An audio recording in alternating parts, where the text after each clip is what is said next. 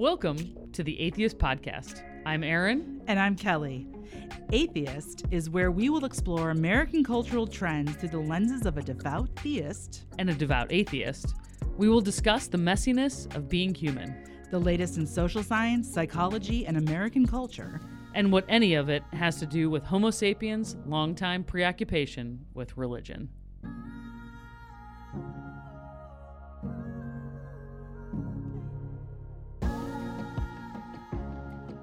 Hey, Erin. Hey, Kelley. What's up? Not much. How are you doing? I'm doing good. hey, what's what's next on the docket? So we have uh, coming up next is Patrick Hill. He is an associate professor in the Department of Psychological and Brain Sciences at Washington University in St. Louis. Um, so in our backyard, and his current research really is about examining how sense of purpose uh, might promote coping with stressors as well as engaging in health promoting behaviors among among other things so he also is you know looking a lot about how personality type mm-hmm. um, plays in daily and long term cognitive resilience. He also studies forgiveness and the role mm-hmm. that that plays in our mm-hmm. um, longevity. So I think there's, you know, we're gonna have a lot to talk about with uh, yeah. uh, with Professor Hill. When Ooh, uh, Professor Hill yeah. is he the music man? Do you get that? Do you get that? No, I don't know what you're yeah. talking about. music Man in the musical The Music Man, his name is Professor, Professor Hill. Hill. Yeah. Mm, okay. I'll have to go yeah. watch that. I won't go watch, watch it. it. No. You won't watch it. That's okay but I'm definitely going to make that bad joke. That, that bad joke when he's when he's here. Uh, he he might get the reference. Well, I, I hope, hope, he does because so. yeah. yeah. I'm sure he's gotten it. He's before. gotten it before. Wonder if he knew right off the bat. Yeah. Or if he was like, I don't know what you're talking I don't about. Know what he got it in too many times, and he's like, he might be a theater up. kid. He might be an ex theater kid. Yeah, yeah. We'll have possible. to find out. He's um a looks like an Indiana guy. So mm. um at least that's where he did his um undergrad and then uh, his master's and PhD at the University of Notre Dame. So nice. I think um, I'm curious if he grew up there. We will ask yeah. him. We will find out. We will find out. Stay tuned. Yep. So let's. I think we should talk a little bit. Um, and, you know, we can kind of unpack sort of our. I don't know, gut reactions, preconceptions about some of the things that mm-hmm. he is um, studying. So, thinking about, I think maybe off the top, how sense of purpose um, mm-hmm can promote coping with stressors mm-hmm. and engaging in um, like healthier living. I think that's kind of interesting. What do you say do that you, again? Just okay. say that again to me. So right now, the, his research is is on how sense of purpose may promote coping with stressors. Okay. And uh, so meaning like if I feel like I'm doing a job, but it has a greater purpose than just the thing that I'm doing, I can have a, a, a, larger capacity for stress than if I'm just doing a job that like I don't think really means much in the yeah, I think well, greater... I, I this is one of the things that I am curious to talk to him about because I'm not sure how much of this is related to your job or not, yeah. right? So and and that's a question ah. too, which ah. is like what are the ways that other people where, where do you find meaning and purpose outside of work yeah and if you are in a job that doesn't necessarily like just inherently say, "Oh, this is filled filled with meaning and purpose." Mm-hmm. Like, how where do where do you go? Where yeah. where do you go to fill that yeah. that bucket? Um, or you know, if you maybe are in a job that you that has meaning and purpose, but you're just like, honestly, it doesn't. I'm over. It. Yeah, or whatever. You know, yeah. it doesn't for you. Yeah. Um, sort of like, you know, how, how do you how do you manage that? But I do think like the idea that um that you feel like your life has meaning and purpose is yes. makes you more resilient to that your life has yeah. meaning and purpose. Yeah. Yeah. That's what That's think. so interesting, yeah. right? So there's a difference between you saying like my job has meaning yeah. and purpose as opposed to my life has meaning and purpose. Mm-hmm. Right? I mean, that's we can end the episode right now. I mean, just think just go home and think about that people. Right? Like how many of us actually think about our purpose in terms of our lives and how many of us think in, about our purpose in terms of like what it is we do yeah. in our jobs yeah yeah that just that struck me hard mm. yeah that's good yeah so and then the kind of second portion of that was like engaging that i think that people feel who feel like they have sense of purpose in their lives are more likely to uh, engage in health promoting behaviors, Mm. which is kind of that's interesting. I don't know what that means. Like I want to drill down into a lot of the specifics Yeah. of the what is of, the health pr- promoting behavior? yeah. I mean, we can kind of yeah, guess what some, some, of those those are. But the fact that that would contribute to that, or Yeah. how how do they? And the other thing I want to know is how do they study that? I mean, it's, I'm sure it's questionnaires, but um, you know, how do you how do you try to how do you try to look at that? Yeah. Yeah. Okay. This is a this is totally well. I'm not even going to go on that tangent. We'll go on that tangent another time. Okay. okay. Data and research and all that. Yeah. So yeah. Well, um, what, the other thing that uh, I think is interesting is he's talking about um, how your personality dis- dispositions Yes. uh, f- affect your daily and long term cognitive resilience. Do you think he knows anything about the enneagram? I don't know. Maybe we can ask him. We can ask him. He'll be like, "That's bullshit." Yeah. uh, So that what he's talking about is related to what they call the Big Five, uh-huh. um, or psychological trait theory. uh-huh. but it's uh, the the five personality traits are extroversion, Uh-huh. agreeableness, uh-huh. openness, conscientiousness, and neuroticism. Yeah. And you're either like high low yeah. On those. ranges and all those. Yeah, And, yeah. And then, and then based on those, kind of where you land in each of those, are there just kind of like archetypes, or he doesn't? They don't go into any kind of like No, it's not like that where you have like a, like a character or a ENF persona. ENFP yeah, yeah, that's created from that. No, I don't think so. Uh, I think that's just like kind of the. I think that's a standard like test that a lot of um, psychological researchers use if they're trying to discern like Mhm. the role that personality plays in Mhm. like your your life. The class that I just finished it was called the Science of Wellbeing. Um, with um, Laurie Santos is the professor, but she was saying, and I can't remember whose research she was referencing. I'd have to go back and look. It was a it was a, it was a female scholar. I knew that, um, but she the the the the work was basically saying that like in your life, like how you cope with things, Mhm. right? It's like 50% is sort of deter- determined by your personality. Mhm. So it's like 50% is either, you know, I'm a glass half full or I'm a glass half empty kind of person. And like, there's just, you know, there's only so much you can do uh, with, Yep. you know, you're kind of have that baked in. And then 10% is the shit that happens to you. yeah. And then uh, 40% is, is like the habits of mind Mhm. that you cultivate your, for yourself. yeah, I I I totally buy that. Yeah. Not that It was a cool pie chart. Yeah, that is a cool pie chart. But that but that's so interesting that it's only ten percent. That no, of the that's the ten percent is just like the bad stuff that happens to you. Yeah, yeah, Yeah, because some people allow the ten percent to be ninety percent, right? yeah, yeah, And it's only ten percent. Yeah. It's that forty. Per, it's that forty. Well, I mean, it's the it's the whole thing, right? But like, the, it's actually when you think about it, it's like that's a lot actually that you get to have some influence over. Absolutely. Um, but even even even knowledge so this is in my enneagram like works like type typology personality stuff that i do um the stuff that we're born with right this personality kind of archetype that we're like the idea is that once we're aware that it becomes a confirmation bias for us so we get, we receive all these kind of messages right? But the messages that we absorb are the ones that confirm this personality that we are born with. Yeah, then once we can understand that then we can kind of discern what are the messages that we're going to take and not take. So even even that stuff that's that's nature as opposed to nurture yeah, right we still have control over that because we can still kind of say have an awareness of of of what we choose to take in yeah, yeah, yeah.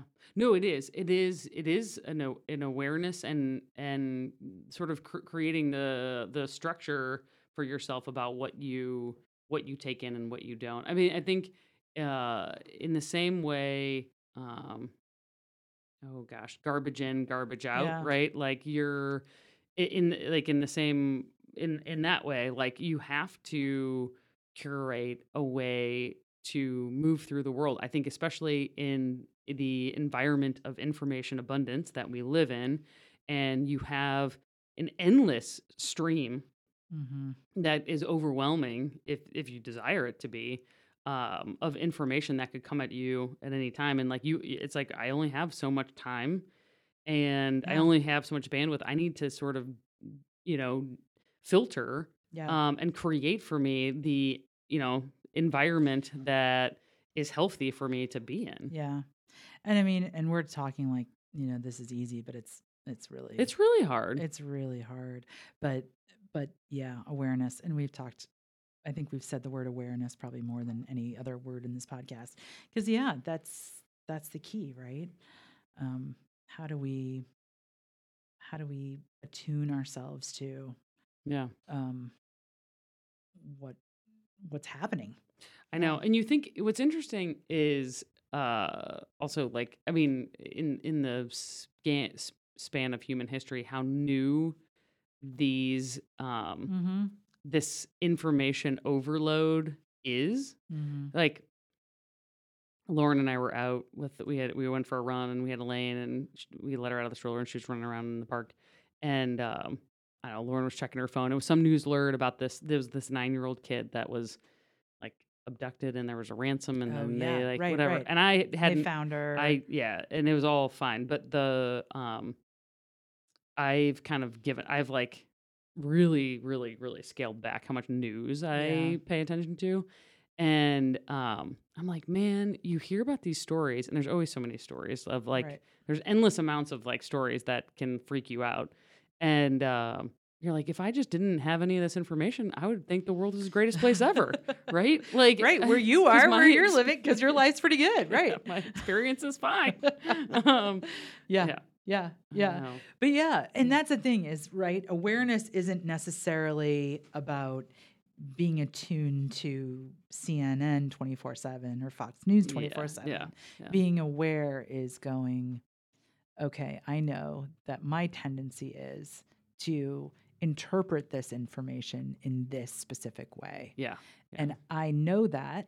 And so I need to make adjustments to how I receive and interpret information mm-hmm. so that I am really having an, a, a, a full spectrum of experience of what's happening. So I don't so I don't so I'm not living out of a out of out of um kind of a broken place where it's just about me and my perception of things. Yeah. Yeah. I think that's really easy for people to get stuck in. Yeah. Um, which I, I, I assume that's that's part of what he's talking about, right? Yeah. Is that like when you get stuck in that, it's not it's not good for your coping, your mm-hmm. long, longevity. You know, it probably mm-hmm. affects all different kinds of things. I I was listening to um, he has a podcast also, and um, I was listening to some of his some of the episodes, but he was talking about how it you know it affects people who feel uh, that they have meaning and purpose in their lives. You know, just sleep better. Mm. Um, you know, just you know, just these like little how it affects different aspects mm-hmm. of your um and you you almost think for a second you'd be like, well, maybe it would be the opposite because people are like, oh, I have so much to do, or I have so much, you know. Right. But it's really that I because I think maybe it's a more about uh, like a contentment. Yeah. That's interesting, right? Yeah. That meaning and purpose. And and some people confuse meaning and purpose with and I am all for um the things that we do to help our fellow man and to create space for people who don't have space 100% but meaning and purpose isn't always just socially justice focused. Mm, oh, yeah. Yeah. Right? Right. That there's meaning and purpose can be found. Like I we were I'm I'm in a class right now. Us in our classes. I'm taking class in theopoetics. We were having a class the other day and we were uh, talking about Mary Oliver, the poet. And Mary Oliver, she's a Pulitzer Prize winning poet. She's a nature poet. I, I, you might call her a nature poet. Um, but one of the things that when we're talking about like contentment as a part of meaning and purpose, right? She is a woman who has basically dedicated her life. She dedicated her life to spending time in the woods, spending time in nature, and observing things so specifically and writing them in these beautiful ways that allows all of us and and because her poetry isn't like so abstract and so like highfalutin. Yeah. it's a very democratic poetry right? So everybody can read mary oliver and feel what it feels like to walk in the woods and see a swan in the lake. Everybody can feel it. And some people don't feel that that constitutes good poetry. Um, but what she does is in in in, in the sense of contentment and purpose is she and this is the idea of like the community of saints right that that that there are people who pray for the rest of us yeah. there are people who there are monks you know buddhist monks who sit in silence all day because we have to go to work yeah. and mary oliver is a poet who goes out to the woods and who observes the loon and the and the uh, the owl and writes about them so that because most of because most of us live in a city yeah. and we don't we can't yeah. and so that is this beautiful sense of purpose and meaning and she's not doing anything particularly you know in terms of political she's not mm-hmm. doing a political act yeah yeah by by the things that she does. Um, but it certainly has meaning and purpose and and affects all of us in in profound ways. Yeah. Yeah, I don't think it has to be big things or yeah. big big grand. I think it really I suspect it mostly comes down to the quality of your relationships. Yeah. Um and how we tend to those relationships or cultivate those relationships. Mm-hmm. I mean, mm-hmm. that is at least what um, I think I've referenced this study on here before, but the that Harvard study that they did, that's like yeah. the hundred year study, or if it's yep. just shy of that. But um, oh, they, I think it's even more than that actually. Well, because the cohort was so JFK was in the cohort of the original. Yeah. Um, they they don't like I think because he's not alive, they maybe have like said That's that that he was an interesting. Um, yeah, so it was these um, it was you know young men yeah. at Harvard that they followed, um, but and then they have since like added family members and and whatnot. But but really, it, this was when Harvard was only men too. Correct. Yes. Yeah. Yes. Um, and then so then they found like poor men. yeah, and they're only rich and, rich men. Yeah. Yeah. Um, now there's women too, but yeah. the what they what they have found is, I mean, it's still an amazing data set to be able yeah. to follow people over oh, that amount of time and and um, you know seek you know give them questionnaires and they've had they they have go through the things that we go through yeah. in our our lifespan. So those those joys and those losses and those um, you know all of those different different milestones and sort of be able to gauge over the lifespan over these different experiences yeah um, what has been the mo- the most important and for most most people it comes down to you know the quality the, the number and the quality of their relationships yeah yeah which is going back to what we were talking about the other day which was the lone like loneliness yeah. epidemic yes. um, and, and why that working is, at home yeah yeah. For sure. For sure. Yeah. Yeah. And and even, you know, I love um back to that uh the Vivek uh, Murthy and what he what he describes as like this rip this tear in the fabric of our communities yeah. and that um in whatever community we're in whether that's a a work community or a church community or a sports community or whatever it is, like we are all experiencing these tears, right? Yeah. Yeah. yeah. And how do we mend those? Well, and and speaking of, of mending those, if uh, yeah. the one of the things that he um, also has re- he researches is the like psychological and and physiological impact of forgiveness. Forgiveness which I thought is very interesting, and I, I, I would love to know more about about mm. that. I don't know what mm. your Yeah, so I have lots to say about forgiveness and probably too much to say right here, but you can go to my Substack and read uh, my article on the way forward forgiveness. But a um, couple things. One, um, Archbishop, Archbishop Desmond Tutu says that there is no future without forgiveness. And I thought that was so interesting. Um, and for me, forgiveness, right, is a letting go. And the opposite of forgiveness is resentment.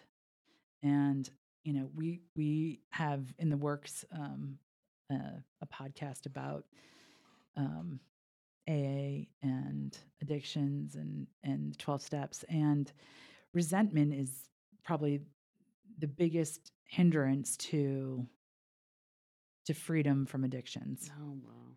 So when we think about an inability to forgive, we think it's it's really about keeping ourselves in bondage to this, yeah. this sense of like it is anger it is. and addiction. Yeah to this anger. Yeah. Yeah. Yeah. The the opposite of love isn't hate, it's indifference. Yeah. Yeah. yeah. Um yeah. You kind of bind yourself up in that. Yeah. You know, resentment can feel really good. It can feel empowering. Mm-hmm, and mm-hmm. and that's such a false sense of power. Um and it's really this forgiveness and this kind of self emptying that, you know, what I, this is what I see in, in the ministry of Jesus is this idea that in letting, in letting go of all that and in not taking the choice and not making the choice to hold power over somebody, mm-hmm, mm-hmm. but in releasing them of that, you are actually releasing yourself of that and you know back to your idea of contentment right? yeah. Yeah. Yeah. Yeah, yeah I, I suspect that the the opposite approach will will not it will leave you with more discontent. Mm-hmm. yeah for sure. And and and it's what keeps in so there's a there's a verse in Matthew 6, um, where Jesus says, If you forgive others their sins, your heavenly Father will forgive you. But if you don't forgive others, neither will your Father forgive your sins. Which is pretty, like, sounds pretty quid, quid pro quo. right? mm-hmm, like mm-hmm. you need to either forgive people, and if you forgive people, then God's going to forgive you. But yeah. if you don't, then God's not. And I don't think it's, I don't think he's really saying that, like, God's not going to forgive you. It's, it's saying, if you don't forgive other people, you're going to be bound up in this way that you're not going to be allowed you're not going to allow transformation to happen in your life. Yeah yeah. And so if you if you want to be transformed you have to let go. Yeah. Um which is that's you know so many of our spiritual texts you know what whatever religion we're talking about there are such like rich psychological truths oh my gosh that exist there and yeah. i think that's one of them right yeah and you know yeah. and we can somebody can look at that and be like well what is what does that mean that means that you know god is an unforgiving god no it's just saying like literally you are are not going to allow you're you're kind of becoming hermetically sealed from any kind of of transformative act to to work upon your heart or your soul or your spirit to yeah. to move you in any way. Yeah. Whereas, you know, you let down that guard and you release that power and you know, possibility happens. Mm. That's interesting. That's really good. I'm curious what he might say. Yeah. But yeah. Yeah. What his research it, yeah. shows. Yeah. Because I, it's so interesting to me that there are these social researchers who are researching things like forgiveness oh, and gratitude. Amazing. Yeah. you know. Well, so that and that was one of the um I, I in one of the episodes he was talking about with his co-host that um that that's one of the criticisms sometimes that people get are sort of ah. like why are you spending the time on these positive emotions where there's you know the people that are suffering? Right. we should be studying like the negative ones. And he's like or but we could we might want to give them tools like you know? we might want to give them tools. Also maybe it's because yeah like studying resent like we can study resentment but yeah then what do we do? Right right exactly. What's the what's the what's yeah. the so antidote? which was making me think about so in uh, going back to that class that I was taking, um, the uh, professor that taught the class was was in a lot of of the text in the course um, was referencing the scholar that's out of from the University of Pennsylvania. Mm-hmm. Um, named Martin Seligman, yeah. and he wrote a book called Flourish. But they had us take, uh, and he he sort of ex- goes in in the book at the beginning of the book explains they it's a perma model is the way it's like P E R M A. So and which stands for positive emotion, engagement, relationships, meaning and accomplishments. Mm. And it's a it's like a test that you take. Mm-hmm. And so at the beginning of the class they have us take this test. Um, so it's this and it's this test, the perma test, and it's the authentic happiness or something like that test. Mm-hmm. And they, it's a score.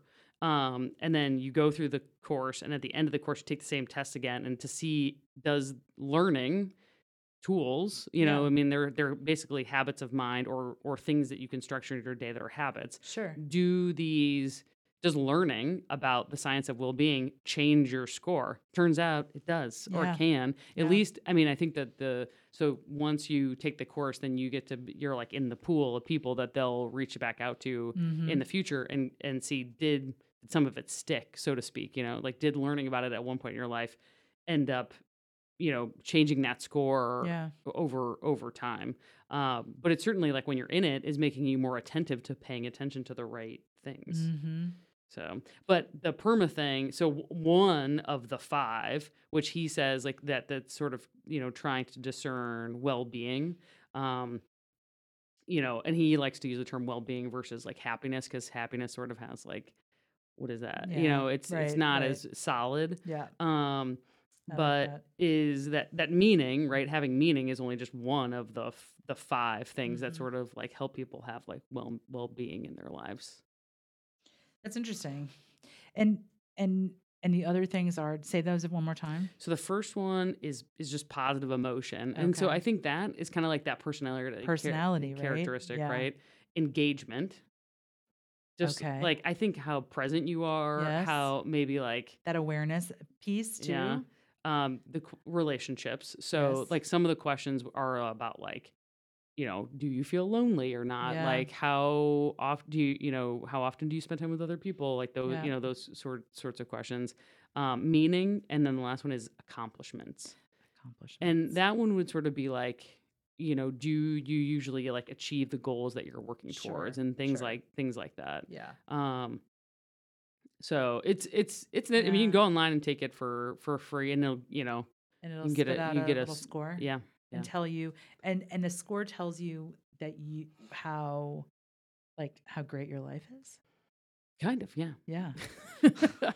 I mean, just like where you are, like yeah. Give, you know, gives you kind of a baseline yeah, um yeah. for for but, where you are. Yeah, so here's my so here's yeah, when as you were saying that this is I think it's interesting. So learning and you were t- you were saying like learning about well-being. Yeah.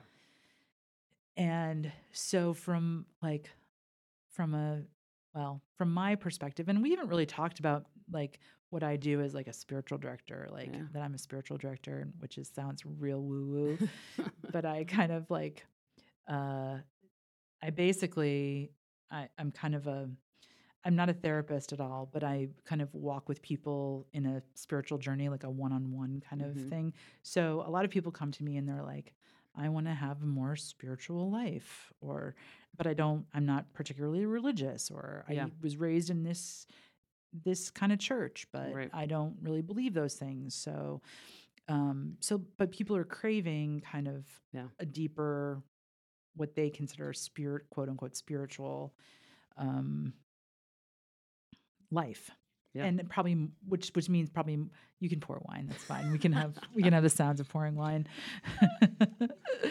um, and uh, and so one of the first things I do is I ask them, like, what are your spiritual practices? Like, do you have a spiritual practice? And probably most of us, whether we consider ourselves religious or not, have spiritual practices. Yeah.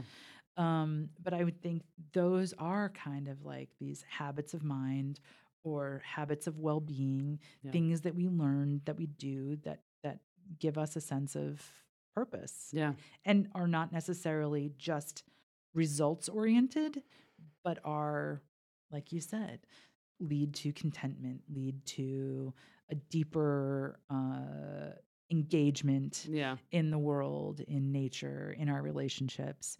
Um, so we're talking about Yeah. meditation.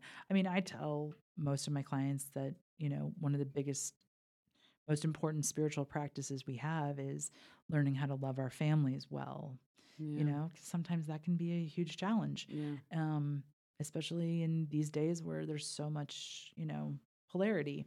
Um, so how do we love people well? Yeah. And and um, and that is a life of meaning, Yeah. and that is the distinguishment, right, between a life of meaning and a a, a vocation of meaning or a, a job Correct. that brings us meaning. Yeah. Yeah. yeah. the the way that the the course is structured or how she structured the course is like the beginning the first part of the class is like the ways is is helping unpack the ways that your mind lies to you Mm. and which i thought was quite good yes. and then um and then how does your mind lie to you, Erin? uh like in all the ways i mean it does for all of us right but it's just Yeah. like we but every specifically for you, Erin. i mean at the end of the day right everything Now I'm is pouring wine. um here i was like too scared to actually pour any so i was like oh no okay um the At the end of the day, um yeah at the end of the day right? I, I think what what it what it reminds me of which is um is the importance of the scientific method. Of course it is. because it's everything is relative your reality is just relative to your own experience Sure, right? and so everybody is just sort of walking around with their own like perception of whatever their reality is based on their own you Mhm. know experiences. And so Do you think there's no like actual universal universal truth? truth. Well that's what the why the scientific method is so important because it's the closest thing you're going to get to that Yeah, right? Which is like I have a large enough sample size. There's not a, just an n of one because we're all just like these n's of one Right, running around with our own perceptions, and then uh, that you can sort of try to be like, okay, well, this seems to be collectively true, and is you know you're you're trying to get other people to prove the same result. There, you're Mhm. asking people to poke holes in your uh, findings on purpose. And so, I mean, there's no a better way to get to a, a- something that's close to true than Right. the, that method. Sure.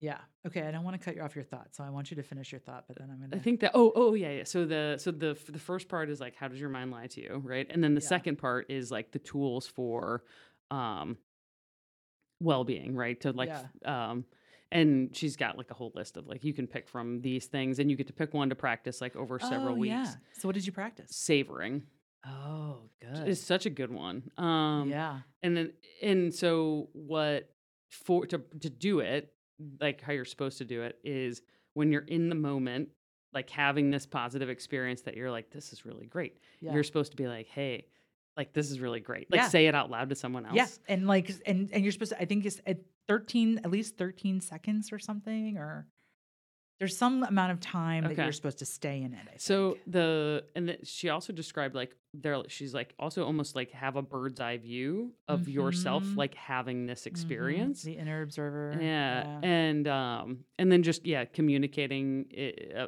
it out loud and then sort of just being like like how lucky am i that i'm getting to have this experience right now and so when Yeah. you when you kind of like grind into that yeah. you know it it it just it gives it more weight yes. and the the more attention that you give to those sorts of moments like of course it's get your day you're Well, like man my day was great right? Because you're you're pu- you're like focusing so much attention on like moments that give you joy um which is which is yeah that which is absolutely that scientific you know uh you know that idea that uh negative experiences stick like oh Um, you perceive them so much more more intensely intensely Yeah. and so they stick to us right Yeah. like um we're what's we're what's sur- that designed for survival which means yeah like any rustle in the bushes we better be like that is a lion that is a lion coming to get me in Yes. forest park yeah but what is that what is that thing that that you Velcro.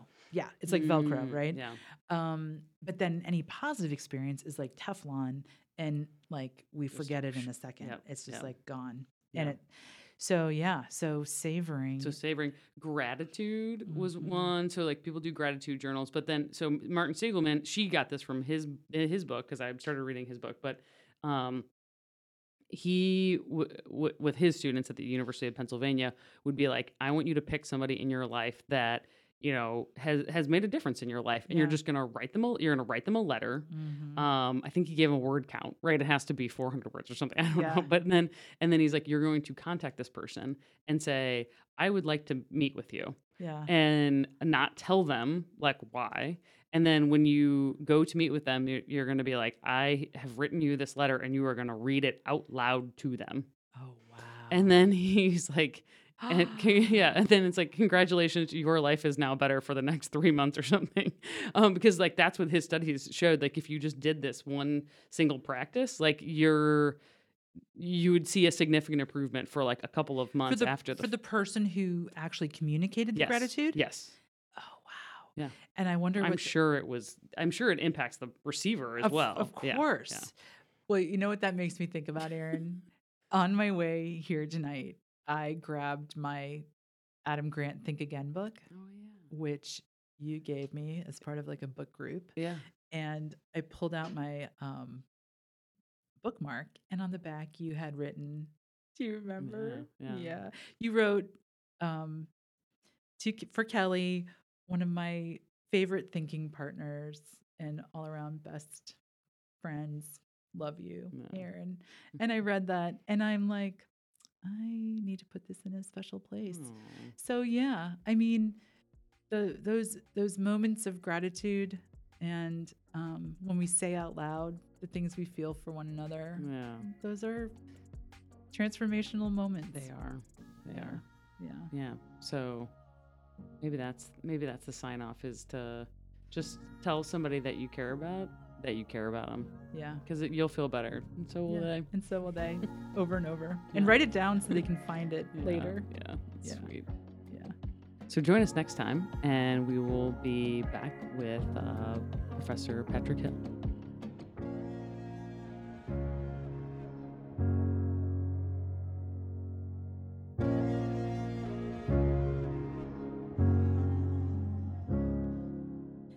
Always, thank you to our audience for investing your time and listening to us. Please subscribe, leave some feedback, and rate our podcast.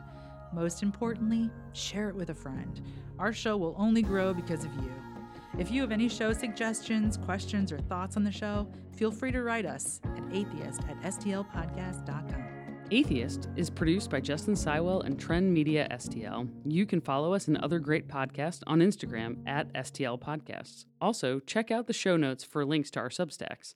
Thank you for listening and keep looking for connection.